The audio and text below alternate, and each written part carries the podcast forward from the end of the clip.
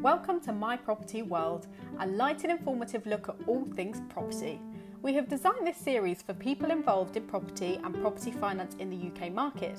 However, we do take examples from all around the property world. Our aim is for us to make money from property together, whether that be buying, selling, financing, trading, or getting involved in a deal in another way. We do this by informing, entertaining and enjoying ourselves talking property, which gives you a chance to get to know us, what we're up to and to check us out until you're ready to make money together. In the meantime, My Property World is free and fun, so plug in your headphones and enjoy. We would love for you to like, share and comment, so please do on social media, and if you have questions, ideas for topics or deals you would like to explore, we're always looking for guests, so get in touch via the My Property World profile.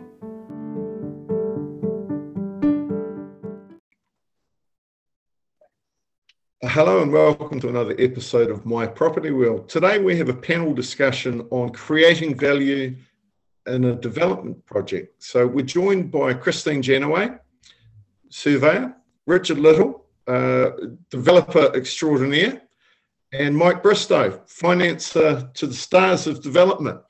Uh, and, and Mike, you're just off the plane from uh, Sydney, where Crowd Properties are, are expanding out to. So really appreciate you coming on. Maybe if we get you to kick off with just a brief introduction and overview of what you're up to and how someone might get hold of you.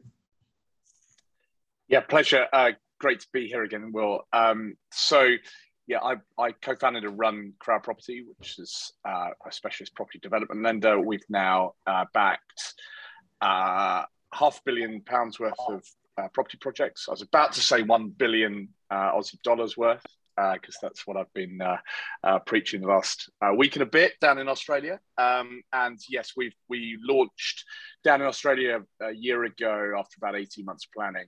Um, and that's a, a hot market, seeing very much the pains uh, for developers, small and medium-sized developers that we saw in the U K and set up, in that it's it's painful raising finance. Um, and it feels like a an, an imbalanced relationship between a big financial institution with a big stick uh, rather than a, a, a partner to um, mutually help um, enhance the success of projects. Uh, and, and that's really where we where we sit as property finance by property people. And, and you can be found at, um, at crowd property dot co dot U K, is that correct? .com, crowd property dot com. So crowd property dot com, my apologies. So Richard Little, uh, the nicest man in development, um, I, as I like to say. Uh, what uh, what are you up to uh, after forty plus years of, of averaging sixty-seven uh, completions per year? Uh, what, what, what's happening at the moment, and uh, how can someone get hold of you? So, oh, excuse me. Uh, yeah, most of what we're doing at the moment is, is is in the planning stages, the paperwork stages, the ever increasing time lines for a lot of projects. Uh, a couple of projects. Um, on site, and I once finished actually, I've only got one project on site at the moment. Uh, we tend to have stuff, our smallest project that we've got at the moment is one house, which is uh, unusual for us, um, all the way up to, we've got seventy-seven or so acres that are very close to, not quite secured yet, but very close to secured. So, um, and we, our interest is initially obviously securing the Uh, securing the sites and getting the right planning on it, the deliverable planning on it. But our real interest is in the build out. It's not not not just adding paper value, if you like, um, to to the land. Um, it's it's actually delivering the homes. Uh, and part of the the joy through building, we'll, we'll get into a little bit later in the in the session. So uh, that, that's great. And Christine, oh sorry, how would someone reach you, uh, Richard? Okay, yeah, your land partner, I think the social media or uh, my own social media sort of Facebooky thing. You, you find us somewhere, your land partner, and uh, we're, we're there or thereabouts. Right, that's Richard Little and uh, Christine Janaway. Um, what, what are you up to at the moment, and, um, and how can someone get hold of you? Yeah, sure. Um, what, I up to, what am I up to at the moment? Well, um, I've got an ongoing project. Um, which are hopefully going to be uh, those are, although previously my investments go across residential, commercial and holiday lets, um, now I'm focusing on social housing. Um, properties to let to social housing operators is a sort of thing that I'm focusing on at the moment. Um, and my, my particular expertise, if you like, in that is um, getting the maximum end value by virtue of the lease. Um, commercial leases, that's what I've done all my career. So that's my sort of um, particular niche. Um, people can get hold of me on Facebook or LinkedIn. They just search me. I think there's only one other, Christine Janaway, and she runs a B and B in Exeter. That's definitely not me. I'm the other one. Okay, the other Christine Janaway. That, that, uh, that's fantastic. Check her out on LinkedIn. Um, yeah. Now, we're going to be covering, um, I suppose, ways of creating value within the development process. So we'll be covering the initial planning, uh, the actual build-out, and then the leasing and, and asset management. So I'm going to go over to you, Richard, to provide an example uh, of, of how to create value at, at the front end of the project.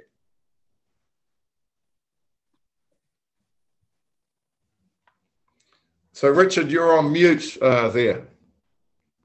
So, uh, he was talking great sense, uh, but I, I think he's back online now. So uh, you, you might had, repeat it again had, for yeah. the listeners' uh, benefit, I, I, Richard. I I'm sure it was making great sense. Yeah, it might have been, but I don't know what it was. I can't remember. Um, yeah, it's it's it's a relatively straightforward to explain it, really. It's, it's taking taking something without planning, getting planning on it that will actually add to the existing use value. Much of ours is, is, is you know, uh, greenfield or undeveloped um, opportunities.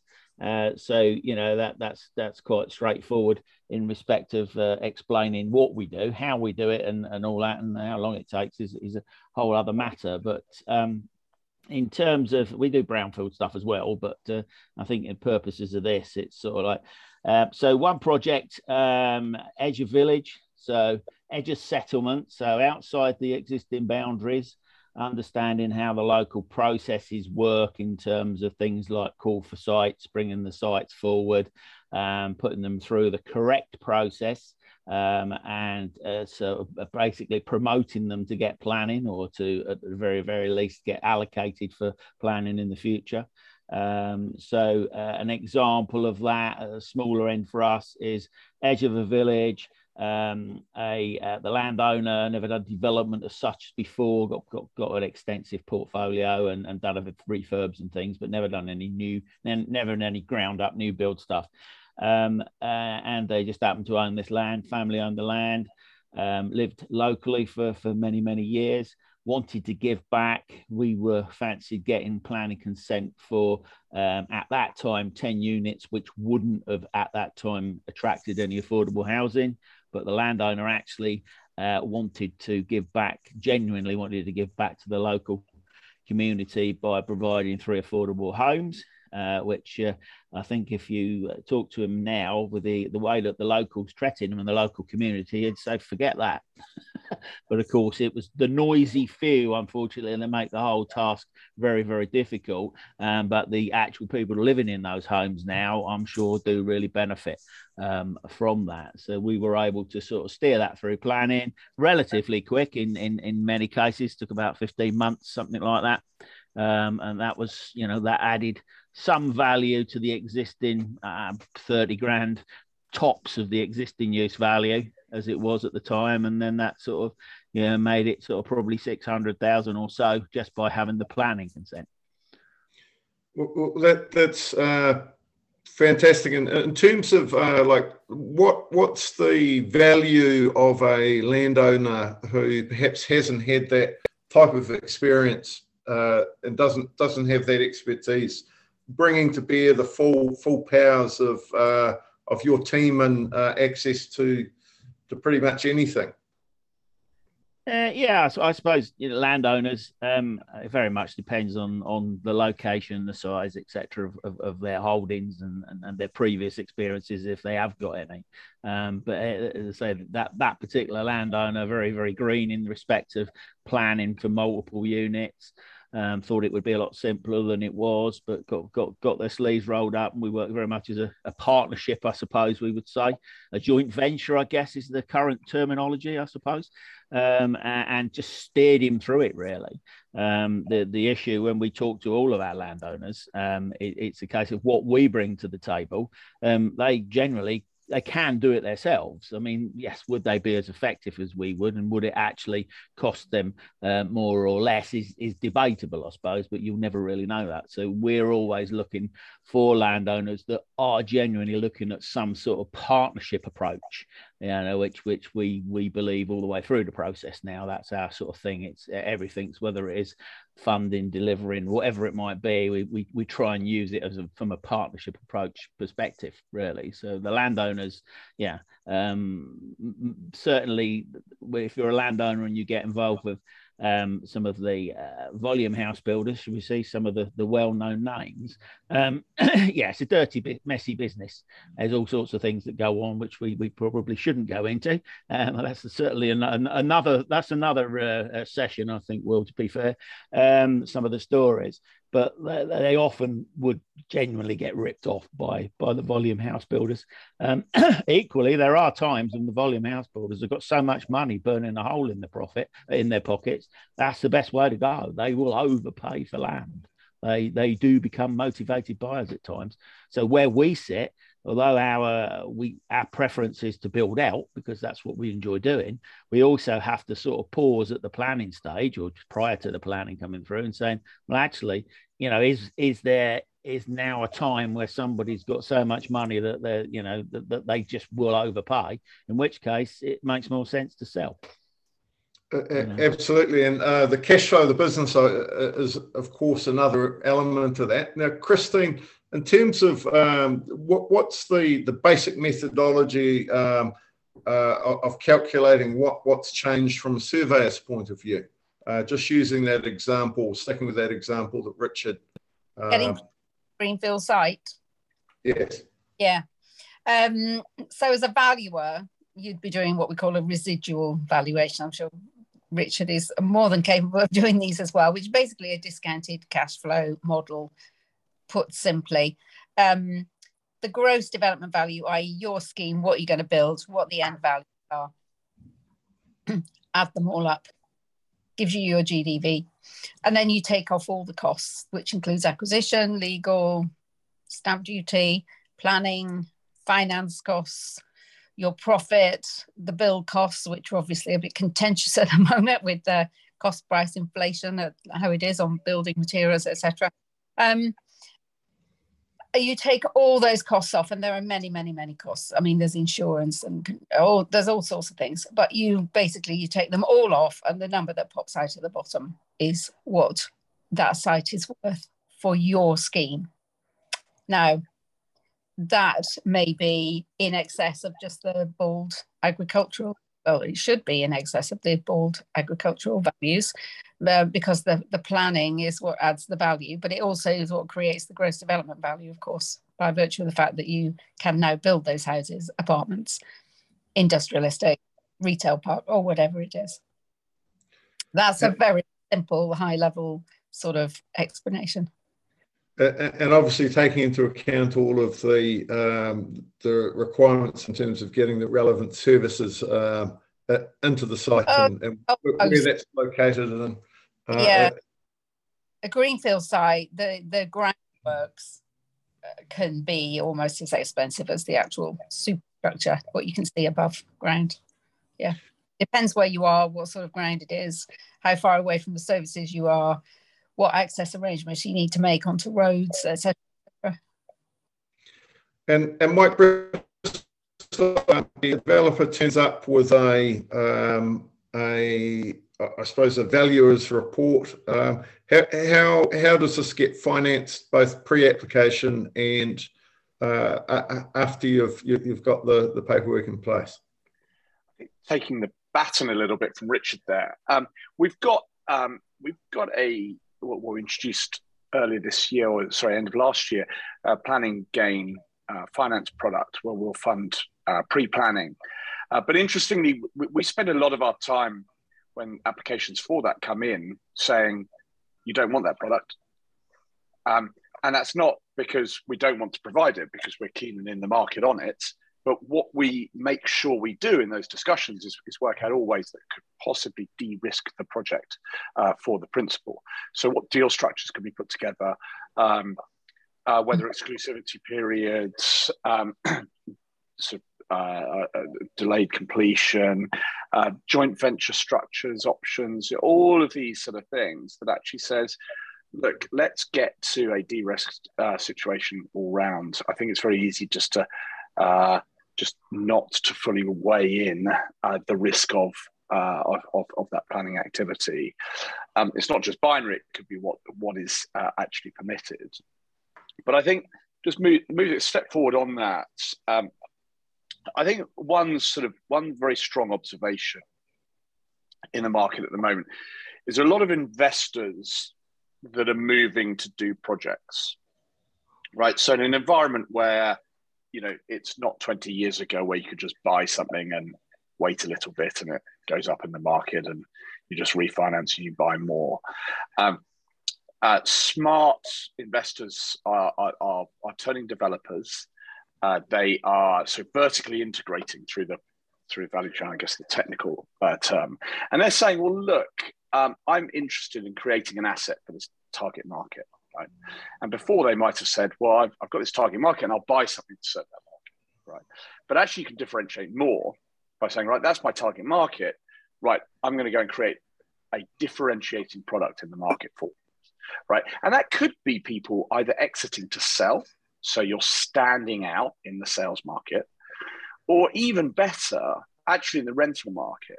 So there's a good example uh, recently of, and and and you know them, Mo K H P group, uh, Mo Haykir, he's been on uh, been on a couple of your your podcasts, and we funded a great thirty bed co-living scheme um, with those guys.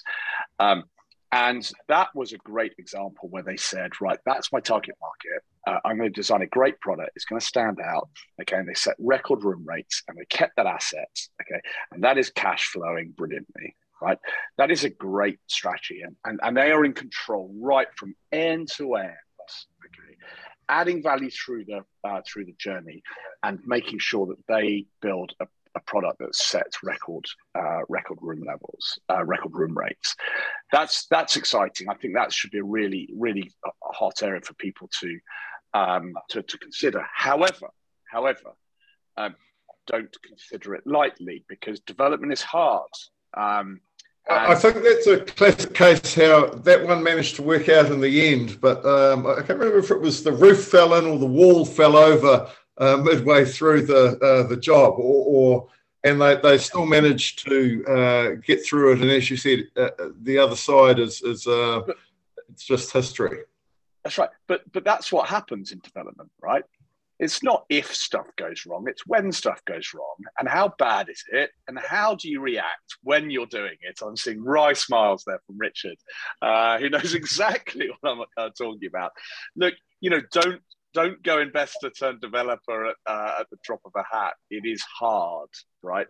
Um, And and actually, you know, that's one of the what that was one of our hypotheses as well coming into uh, into into financing developments. It was like, well, let's let's change the game a little bit here. Let's not act like a big ivory tower bank with a with a big stick. Let's act more of a partner and enhance the probability of success of that project.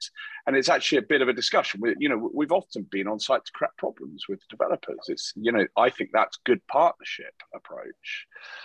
Um, but don't, yeah, don't for God's sake un underestimate uh, how how uh, difficult it is. And then, and then my sort of final point, I guess, is is that uh, you know look at all of the different options of how to deliver stuff. So, I mean, I mean, there's there's great creativity in sort of finding deals and opportunities. I mean, plenty of airspace development stuff that we've we've been funding. How do you then execute on that? Well, modular is a good way to execute on that. We we we launched the first dedicated uh, modern methods construction product in the market, uh, and then coming back to the point that actually, you know, and and this is quite early stage, is that the way you structure a deal adds value. right? And and and that could well be something like a joint venture deal. As you know, Richard alluded to that earlier. Um, we're seeing much more where where uh, landowner expectations are reasonably high, um, uh, and certainly not factoring in material cost inflation on the residual values. So the residual value, if you took the calc, is, is below what the vendor wants, right? So how do you work that out? How do you square that circle? Does development just not happen there? Or is there a way to try and um, you know, cut the vendor in on the deal uh, and joint venture structure it? Um, that also has has numerous benefits around uh, around the transaction, around timeframes, et cetera. It just needs smart structuring and and and a good good uh, good legal um, good legal agreements to secure for all parties. So there's a, a case to be made at the moment for joint venturing with the material providers, but uh, I, I'm not sure how many of them would be keen to give up their profit. Yeah, it's it's. I mean, it's challenging throughout the sector, right? Um, because I mean, I mean, the reality is that yeah, yeah, joint ventures uh, with with builders, and then how do you control the sort of the, who who bears the uh, material cost uh, inflation risk? Um, you know, fixed price contracts are uh, are, are being challenged that were struck before uh, COVID or early uh, COVID. Um, and and again, I I think what you've got to always go into these things with is, what gets the project done, right? The project is de-risked. If you're doing it as a principal, you're probably employing the same contractor, um, and, and and and you're working together, and you're working as a partner with all your service providers, including your your, your funder, um, to enhance the probability of success of that project. And and Richard Little, in terms of uh, buildability, structure of the the build out, um, uh, I suppose the, the business side, what what's the uh, what, what would be the three or four tips coming to mind uh, from from your uh, I suppose not not just long but uh, varied angles of experience uh, within that? Um, well, in terms in terms of build, buildability, that's obviously tight design. Uh, in innovative in, innovative design is fantastic, but it has to be deliverable at a, a viable cost, if you like. It has to be viable, um, and and that's one of the issues we still have with some of the modern methods, if you like. So you know, but um, you know, so so just just to sort of slightly slide slide slide, slide swerve slide. The question and go go back to something Mike was saying. Um, so where we come in and where we think the the the, the The, you're protecting the value is you are the main contractor, or you are working in a partnership with the main contractor. So when we've got uh, periods of uncertainty in terms of prices, that's built in, you know. So we've always been the main contractor, or partnering, what we now call partnering with the main contractor, because it's always about delivering. Once all the paperwork's done, you know, the, the, the risk mitigation, if you like, is the ability to deliver. Obviously, hopefully, the you know, the, the numbers will stack up at the end, but, you know, that's the risky bit when we get on site, whether it's new build or conversions or whatever, when when the value of, of, of, of the, of the uh, works is less than the, the, uh, than the loan, uh, the, mon the, the money that's, that's out. Um, so, so for us, it's, it's sort of it's it's about it's about good design, deliverable design, um, and um, really working really closely with those that are going to deliver. Um, so where we would see is the core, um, not, nothing against the professionals that are involved, but they they are to an extent integral part of the team, but they are they are part of the developers team. So the, the other two aspects really is is is the the builders, the contractors, the main contractor, and the funding. So we see the tripod, if you like, of of, of the money, the delivery, um and and you know the, the deal, you know, and putting it all together, the actual, you know. So uh that, that, that's where we we see the key things is is getting the right people involved with a a share. So there's lots of things to talk about, partnering, joint venturing, etc., profit share, but what we find is it tends to be um the, the wrong mix of people that are taking out probably the biggest percentage, um or, or they want too much, and and, and there's not, not, nothing wrong with the way that the people are perhaps um looking at it in principle, but they do forget the delivery. And the key to all of this is the delivery. Mike would probably sort of say, uh, you know, is is is you know, if if the developer itself could be in trouble, well, the the funder is going to work with the building contractor to deliver that project. Um, you know, and that sort of, so we got a couple of projects where, you know, the the arrangement is quite open, is to sort of say, well, if you guys are struggling money, we're working with that bank or whatever to to deliver, because they want they want their product at the end, you know. So that's not really answered the question, as you probably didn't expect me to, Will, but um, you know. that, that's why we've got you on the show, uh, Richard, because you're, you're going to tell us what you actually think. Yeah, probably. Yeah, rightly or wrongly, yes, that's true. And always with a smile, which uh, I, I think is important. Uh, I mean, if you get to my age and you can't smile, you've got something seriously wrong. Very good.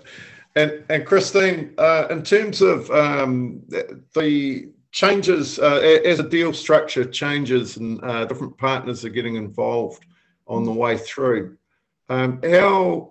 How does a valuer look at the um, the risk associated with it when there's more more people um, in the mix? Um, I'm not so sure that more people necessarily means more risk. Sometimes adding other people can reduce the risk if they are heavyweight and, you know, strong, as it were.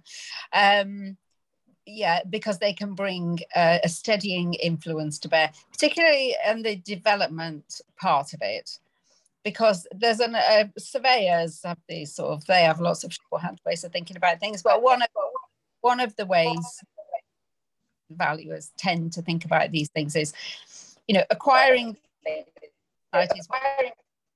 for whatever price that, um, getting the planning for the optimum use, for the maximum value, is the most valuable part of the whole sort of development exercise from start to finish. Actually building the thing out is the riskiest part. So uh, from my point of view, in all the schemes I've ever seen, it's often the build out part, which is, if you like, um, the most uncertain. And of course, it's there's a lot of uncertainty because we've talked about cost price inflation, materials and labour, et cetera. When you're when you're projecting eighteen months, two years into the future, well, you genuinely are looking in a crystal ball, aren't you? With no information whatsoever, really, apart from, you know, finger in the air. Um, so at that point, if you have a really strong, steadying extra partner brought in, that can actually help the whole process significantly and and reassure the, the other parties that are not only involved in development, but outside. And when I say outside, I mean on the edges, like the funders, for example. Um, so I don't necessarily think that more people means more, more trouble, instability or insecurity often. And that extra person or organisation can actually bring quite a lot of stability and confidence to the mix. Yeah. And that, that construction management expertise, the, the value of that, um, firstly, Richard and, and then Mike Bristow, uh, what, what does that mean in terms of uh, your your attitude to the success or, or uh, the rate of, of progression on a project? It's everything. When everything else is all sorted out, it's it's it, that, that that is everything. That is the project. That that is the strength or the weakness of the project, you know, uh, or, the, or the core of it anyway. Um, and if that isn't strong or correctly overseen, correctly managed, that's where so many projects go wrong. And that's where so many people don't realise they're going wrong um, and, and until it's perhaps, you know, not too late necessarily, but later than they want it to be, because there's an element of trust perhaps uh, that, that in, in the team that are delivering that management side of things, um, or they just don't know what's going on because um, you know that they're they're they're not they're not taking enough interest. It's one thing I see is is particularly with with investors, and something I was criticising investors for. They don't take enough interest in the project, and and, and I have to say, and I'm, I'm fairly comfortable it doesn't apply to to Crowd Property, but the, the funders don't take enough interest until it's a little bit late. And, and they're generally covered because they've got their security, but actually it's the investors and, and the equity slice of it that's at risk then, because they're not you know, that they're, they're, perhaps they're not contracted to. It's in the T's and C's, but um, the, the management and, uh, of, of the project is absolutely everything. Going on site once a month, it's just not enough. You've got to have, if you've got a substantial financial interest in a project, you, you've got to have a bit more than that. Mm. You've got to have some representing you, haven't you, in that scheme? Yep, I mean, I, I talk to a number of investors who are DIYing the development, if I can put it that way. So in other words, they are themselves organising all the trades and all the rest of it. And I always say to them, please, for the love of whatever, get a project manager, a professional project manager, employ them or take them on a consultancy basis and hand the reins over to them, because um, you don't know enough about what you're doing, and they will. And they will keep the thing on track where you probably, it will derail and you won't even derail. Yeah. Worrying. I just got a quick story about a, a current project where um, I got approached by someone who was looking for some mentoring. And I, I don't offer mentoring, uh, but his proposal I, I thought was quite unique. Uh, so th this is a relatively experienced both developer and property investor, but he was looking to get involved in some bigger schemes. Uh, and one of the schemes that we're involved with um, is quite close to where his, his uh, main investment area is. And his offer was that he would uh, perform a clerk of works role, which is like a, uh, a client representative on site. He'd call in at least twice a week, um, once scheduled, once unscheduled. Uh, and, and he'd provide a, an update back to us uh, on progression against program. Um, because he's from a twenty-year-plus uh, construction background and the type of construction that this particular project does, uh, it's quite a refreshing thing. And he, he offered to do it uh, without any, um, uh, any financial compensation in exchange for getting involved in a larger project. And I thought that was quite a uh, different way of, of uh, looking at it. Now, uh, we're, uh, we're considering that, but uh, I, I, I'd, uh, I'd recommend it as a, a method for someone who's got some, uh, I suppose, skills and expertise, but not necessarily um, uh, quite, quite the pathway to get into the next level of whatever they're doing. Um, and it doesn't have to be without, without charge, I would say. That might not be the most tax efficient way to structure it, though, just saying. That's a separate issue entirely. But, yeah. um, anyway. so, so without raising a, a H M R C investigation on the back of the podcast, uh, Mike, Mike, um, Mike Bristow, we, we might just start moving into uh, uh, other ways of creating value or understanding the value in advance through, uh, I, I suppose, good asset management and, and, and leasing. And Um, I, I understand Richard's uh, been looking at some build-to-rent schemes um, over the last while. And Christine, um, we'll, we'll get you to round off the, the, the show after the other two have uh, put their bits in, because that, that's your uh, core experience. A couple of billion pounds worth of uh, lease deals done to operators over the over the years, uh, yep. Various care home and Uh, both social and student schemes and, and, and the background, amongst other things. Um, so maybe you first, Mike, and um, and then then you, Richard. Yeah, sure. Um, I, just just very briefly on the previous point, I, I I think what you have to assume is that nothing in property development is passive, right? And never assume that it is. Never assume that if you're not on site, help. Um, making things sure things get done, they will be getting done, and and I think uh, Christine's point there exactly is exactly right. That that project manager activity is, is is vitally important. We see a lot of developers that come out of something like I T project management, right, and and they run it they run it like a uh, like an I T program at a at an investment bank or something. Um, so really, you know, ruthless uh, project management. But uh, at the end of the day, having that dedicated resource on a project is a, is a good thing.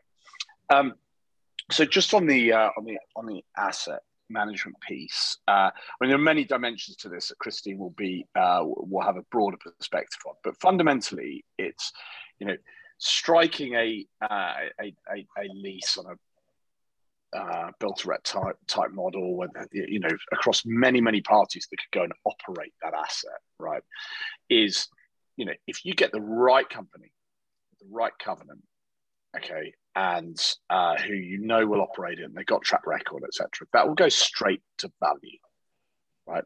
It's a bit like uh, commercial real estate. If you've got a, you know, if you've got a shop, you know, maybe shop with uppers or something like that, right?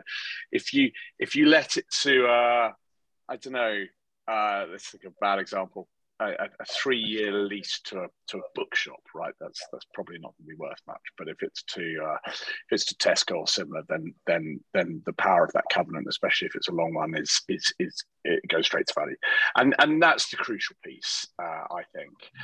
Um, so always think about it like that. Always um, work with an expert in that that will understand the value of those pieces, and also will will will scrutinize the value of that covenant, because the covenant's only as strong as the the, the, the corporate entity that strikes it.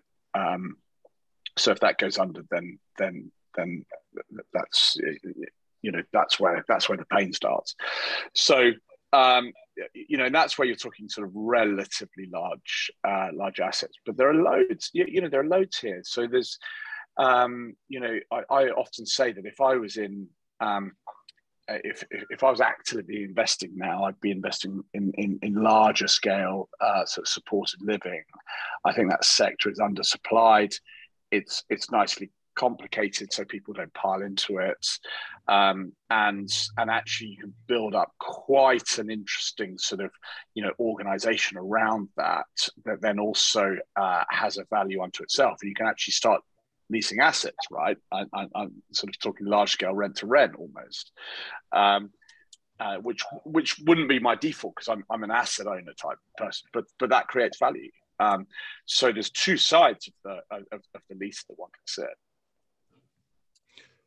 Um, Richard Little, understanding the value um, in advance, um, so at the back end.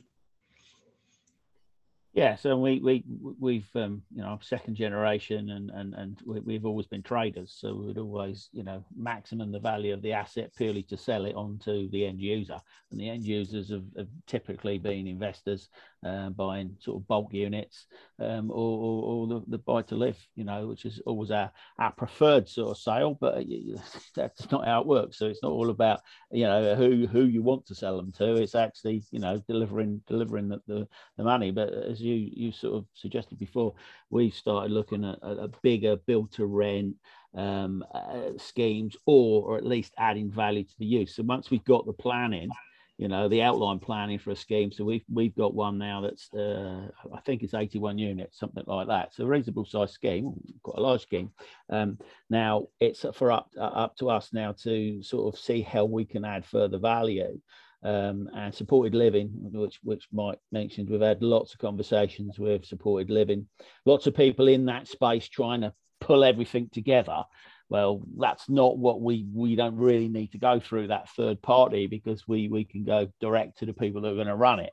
Um, so we're already having conversations what people are looking for in the areas that they're looking for it, um, and most of it is small scale stuff. Now, what we haven't re really um, examined yet is whether it's small scale because it's the people we're talking to, or whether uh, nobody wants to sort of be be guilty of over provision, if you like. So we, we've got nothing more than, you know, eighteen, twenty units on on in any one place is, is is the most that most people, or certainly all the people we're talking to, and their preference is ten or twelve, you know. But actually, from our point of view, it, it for us, it's actually, yeah, that will undoubtedly increase the value of some of the units on that site. So we take our eighty-one units, we we we remove as as many as we need to from a social housing point of view. And the other interesting thing about supported living for us is the conversations with a couple of planning authorities where they actually will allow, well, in theory, it hasn't actually happened yet, they will allow some of the supported living provision, depending on on on the terms of the leases and everything else, um, to to be part of that uh, affordable, um, you know, percentage, if you like, um, which is very interesting for us, because at the moment, even if you understand affordable, um, housing, et cetera. It's difficult to uh, make the land worth as much as the landowner wants it to be. So typically, most of the stuff we look at, there's a thirty-five to forty percent uh, provision required for affordable. Well, to, to an extent, that largely removes thirty-five to forty percent of the land value. The land value is based purely then on, on the market stuff, not one hundred percent, but largely. Um, so if we can increase the value of the end units, we're trying to make it more enticing for the landowner, um, you know, and, and cutting them in somehow on that added value. Um, and, and the build to rent thing came about because we we have uh, we're being forced down the route of sustainability. You know, I'm not, not getting to the you know the, the whole political thing about that. We are going down that route, but at the moment, a lot of the things we're being forced to. Got a whole raft of building reg changes in, in in a couple of weeks in June that are coming in and making things more expensive to build.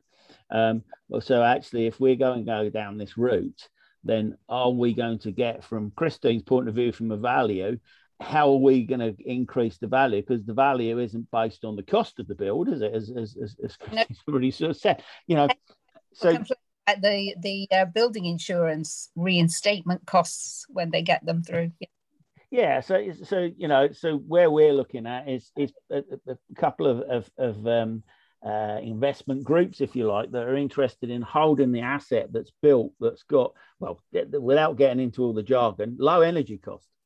Yeah. You know, it's all for us now. The timing is, is absolutely perfect in the thing. Our aim at the moment is to get the energy cost of, on average, energy cost of a of a dwelling down to sort of two hundred fifty, three hundred pounds a year.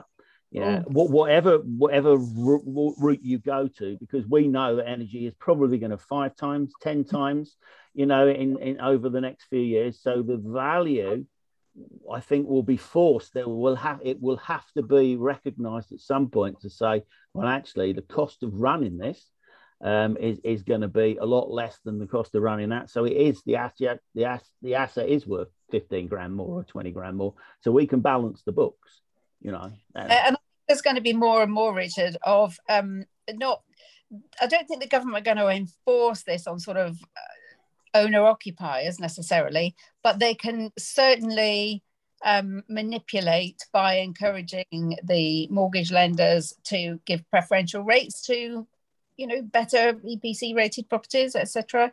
They could maybe start differentiating on council tax. There's all sorts of levers they can pull to encourage people who are existing homeowners down that road. And, but of course, developers, you have to go down that road first, don't you? Yeah. Because of the regs. Yeah. Uh, and at the moment, um, people looking for somewhere to live, they don't really, well, maybe not until April. Before then, they weren't really thinking, should I buy that house? Should I buy that house? Because the, the difference in energy costs. But I think they're maybe starting to think about that now, and certainly in the next couple of years, I said they will definitely be thinking about it. So that will certainly drive some of the value. That's for sure. I, I agree. I think it will become number one above the kitchen and the bathrooms the way we no. go for, for some purchasers anyway, particularly first-time buyers and, and and second-time movers sort of thing. Yeah, and in theory, maybe just sort of thinking it through, if the energy costs are going to be very low because it's A-rated, say. Um, then that does mean, from the lender's point of view, that purchaser has more uh, disposable income to pay their mortgage, don't they? Yeah. Affordability becomes it becomes a plus for us, not not a minus. Yeah, yeah, and, and and I think that that that is key. I mean, we're working that on one project at the moment uh, that's about to go into planning, and we've got another one that we're rolling through. We've done a lot of work, spent a lot of money in consultants in in terms of sustainability and all the. all the things that people don't understand about it. They basically think, oh, if you stick some stick some uh, solar panels on the roof, that's it.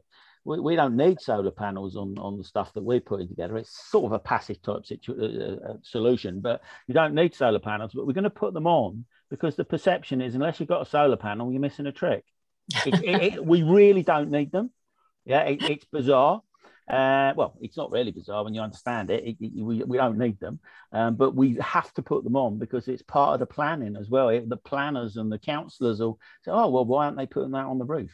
You know, and it's that, that's just people's naivety or ignorance. Well, yeah. What sustainability. And, and Mike, Mike Bristow would be able to speak uh, as to the value of a solar panel in Sydney, Australia, versus uh, uh, somewhere a little bit uh, further north, uh, like Shrewsbury actually, or, or thereabouts. I'll tell you, Cotswolds, where it's absolutely pouring.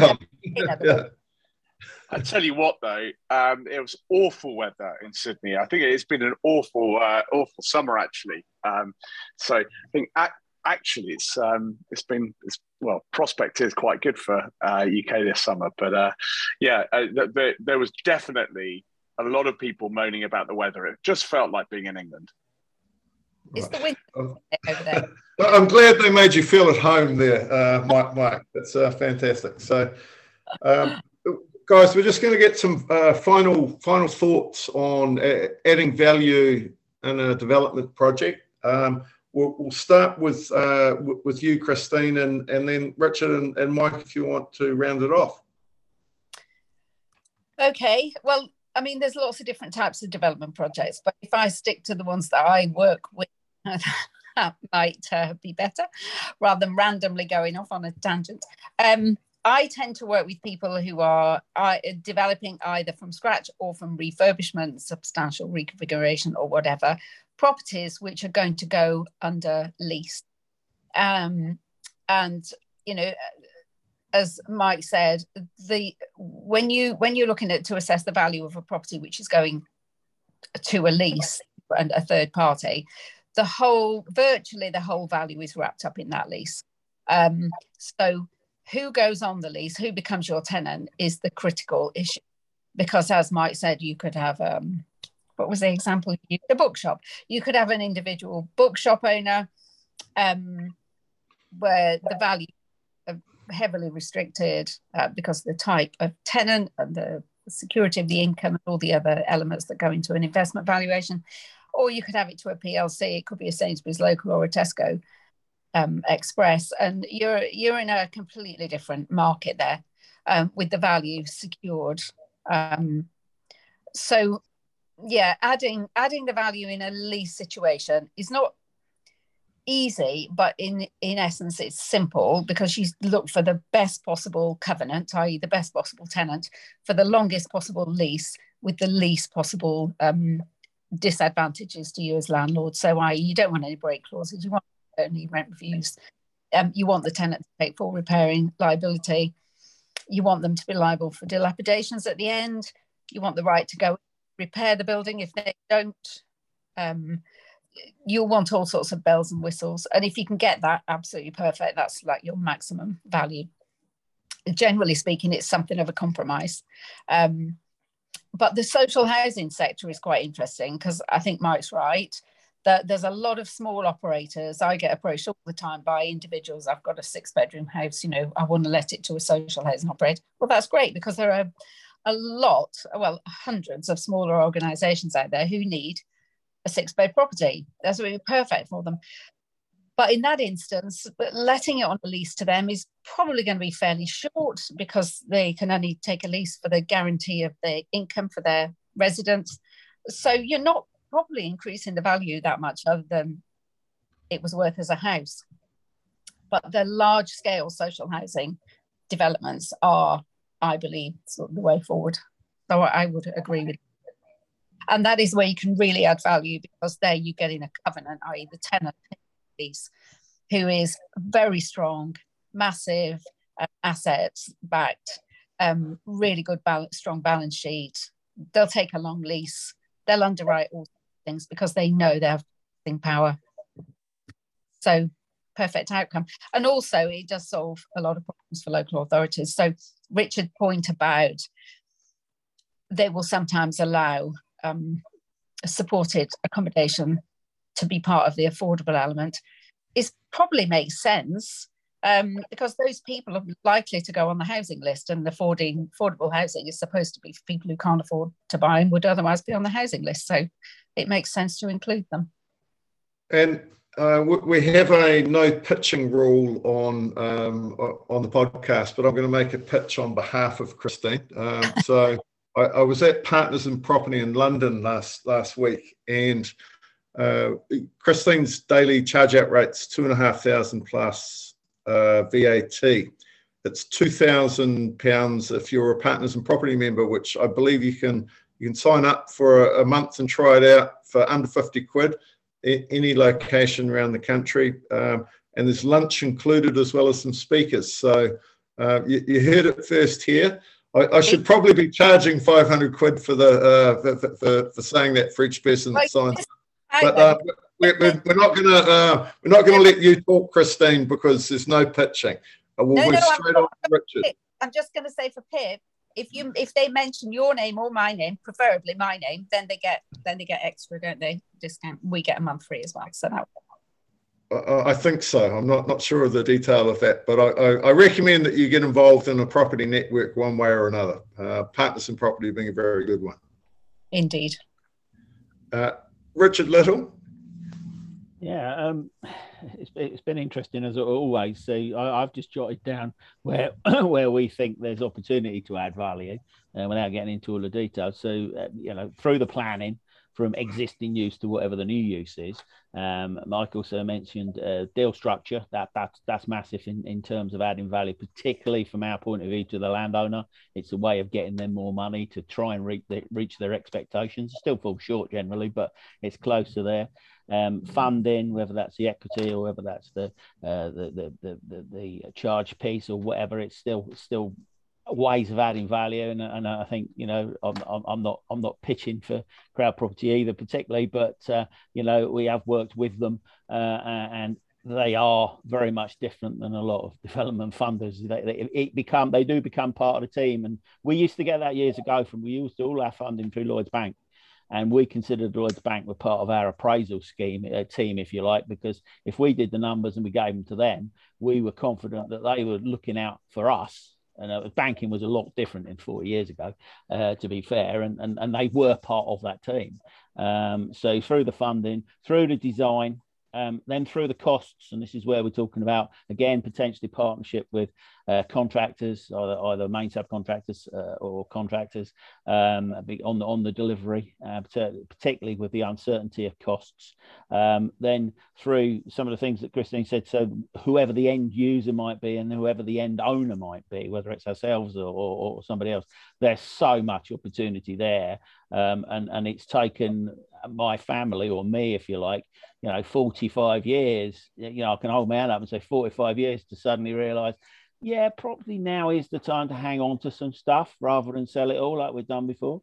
Um, and, and, and, you know, I would, I, I could probably make a decent fist of a discussion why it wasn't before, but now I think it's, you know, for, for I'd say a lot of things that, uh, uh, that Christine said, you know, uh, about the covenant and things like that, and the opportunity and the people that, you know, the, the bigger funders and the bigger schemes. And what we would say to, to, to developers, you know, as, as, as Mike's quite rightly said, it's not easy. It's very, very difficult. Um, but for people that are in, are serious investors, property investors, and get involved with developers, if you like, and make sure that they're proven and, and, and start developing your own units for, for you know, for, for your own end use, whatever that may be, because people talk about buying secondhand stuff um, because it's a lot cheaper and you pay a premium for new. Well, actually, if you're paying a premium for new, but actually some of that is part of your profit share in some form or other, you're not paying so much of a premium, but you're getting a superior, this might annoy a few people, a superior, a superiorly specified product, whether it's built superior or not, I don't know, because we, we've had cowboy builders for decades, centuries probably, because some of the stuff we've pulled down is atrocious, just because it was built forty years ago. If it's built forty years ago, it's probably rubbish anyway. Um, but yeah, so uh, you know that, that the the end, the end, the exit. It's there's so much opportunity to add value all the way through. But the, for me, I suppose the the the the the, the leaving bit really is, the, is is making sure that you've got those relationships, those partnerships where everybody is trying to add value for the scheme, taking their own bit. Everybody's going to earn money out of it, but it's the scheme first, you know, the project first, and then themselves second. And there are Uh, there are a number of, of people and organisations that fit that bill. There's an awful lot that don't, but there are some that do. And I will, will just sort of finish off and saying uh, I, I used to go to Partners in Property. I went a few times and, and, and quite enjoyed it, and a decent group of people. So, yeah, um, yeah. So be, be, be network by all means, but for God's sake, be careful where you network. Yeah, indeed. Absolutely. Uh, th thanks, Richard Little and Mike Bristow. So I'll, I'll wrap up a bit, a bit briefer, uh, just to say look, don't go into development lightly, and don't just go and go into it and just not think about it and build vanilla, vanilla stuff, right? That, I, I find it remarkable how many people almost think, right, my point here is to build a, a unit, a flat, a, a house or whatever, but, which is not right. You're building a product for target markets, okay? And and and there's lots of competition in that in that end product. And this is, you know, your your your your development is effectively, it's effectively, you know, it's your business. You need a business strategy around it. You need to have absolute clarity on who your customer is, uh, what they want, uh, what they most want. So you absolutely nail some things out of the park, and you're, and you're very conscious about what they might like, and therefore you don't allocate as much budget uh, to, to, towards it. But think about it with business strategy in mind. Um, this is uh, and, and product strategy in mind. And uh, I, I think that way you'll maximize Uh, profit potential from what you're doing. And remember, the profit potential um, in development comes typically from fifteen to eighteen months of damn hard work. So it's important, right? It, this is not a buy flat, let it out. Hey, look, you know, worst case, it loses a bit of cash each month. No, this is your reward for fifteen to eighteen months of hard work.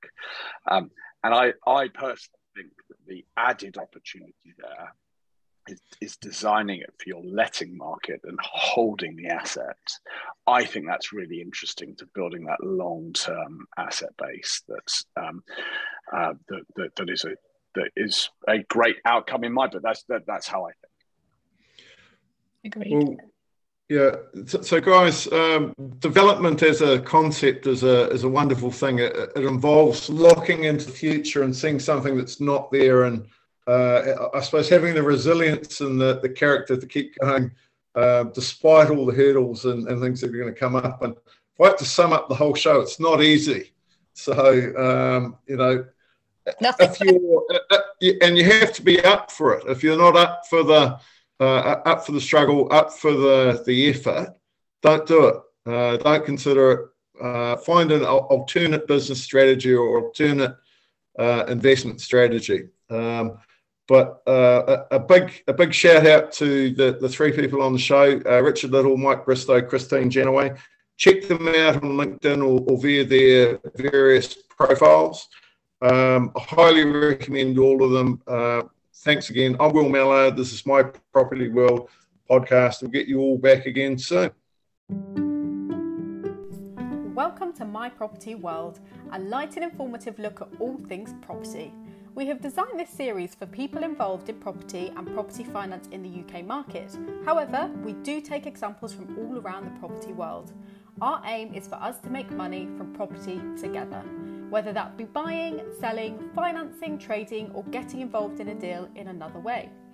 We do this by informing, entertaining, and enjoying ourselves talking property, which gives you a chance to get to know us, what we're up to, and to check us out until you're ready to make money together. In the meantime, My Property World is free and fun, so plug in your headphones and enjoy. We would love for you to like, share and comment, so please do on social media. And if you have questions, ideas for topics or deals you would like to explore, we're always looking for guests, so get in touch via the My Property World profile.